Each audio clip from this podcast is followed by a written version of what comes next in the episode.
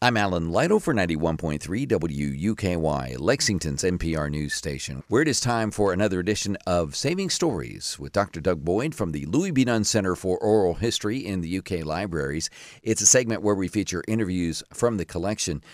Doug, that includes the 2021 Mayfield Tornado Project that we uh, featured last week.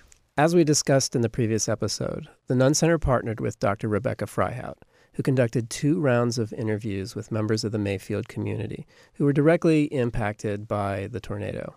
Freihaut conducted her first 22 interviews six months after the tornado, but she went back to Mayfield earlier this year and interviewed many of those same people again. The two interviews that I'm featuring today are from the second round of interviews, which provides the opportunity to reflect on the tornado, the trauma, but also on the recovery process.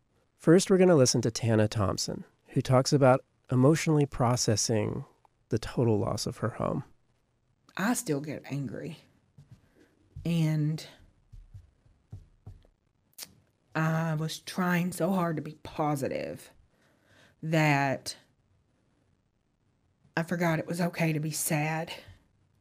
And because I was so thankful we were alive, and people kept telling me, You've got the greatest attitude. And it's like, Sometimes I don't. And then it was like all of a sudden, I didn't. I didn't have a good attitude. I was so angry. I loved my house because I had worked so hard to get it by myself because I was a single mom at the time. And I had done so much work on it to make it pretty and to make it a home for my children. And I was so proud of it and I loved it so much. And I was so pissed that it was just gone. I was angry because although we moved to my parents' farm and I had lived there, it wasn't like I'd never lived there before. Um, it wasn't like I didn't like my parents. It wasn't like I didn't like living in the county. I didn't want to move back home because it felt like a failure to me. Um, we had looked at buying land but we couldn't afford land and a house. So it's like, what are we going to do? Where are we going to go? Um, we didn't even qualify for some of the home building things because we both have good jobs. And it was, I was so angry. It's like, so you're punishing me because I was a responsible adult and had insurance and because I have worked my ass off to get a good job. You're punishing me. That's what it felt like. And I just went through a time I was angry. I was angry everything. Next, we hear from Casey Jones, who talks about the recovery process from the community's perspective. I think based on what we've seen in the last 12 months, if that same kind of progress, that same kind of efforts are put towards it, then that puts us in a realistic.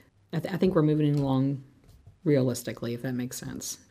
I know we would love to snap our fingers and it be finished, you know, but it's it's just something that's going going to take time and going to take you know effort. And I know even with the ones that are rebuilding now, there's been some setbacks you know, receiving, you know, materials and all that. There's been so many complications with that that are out of people's, you know, control and that we're just, you know, we're just still, you know, being our resilient selves and, and, and marching forward, you know, despite the, the obstacles. So that's something I think we've really exhibited as a, a, a community is, is that, um, that resilience to still that positivity, even in the face of, you know, the the ordeal we're experiencing collectively. An oral history project like this really captures the rest of the story as the community's struggle continues now, two years after the tornado. That said, these interviews have some really beautiful and poignant moments, especially in that second round of interviews where you really see the community come together you see hope, and you see that resiliency. And they can all be experienced online. Yes, they're all available online at KentuckyOralHistory.org. Just search Mayfield.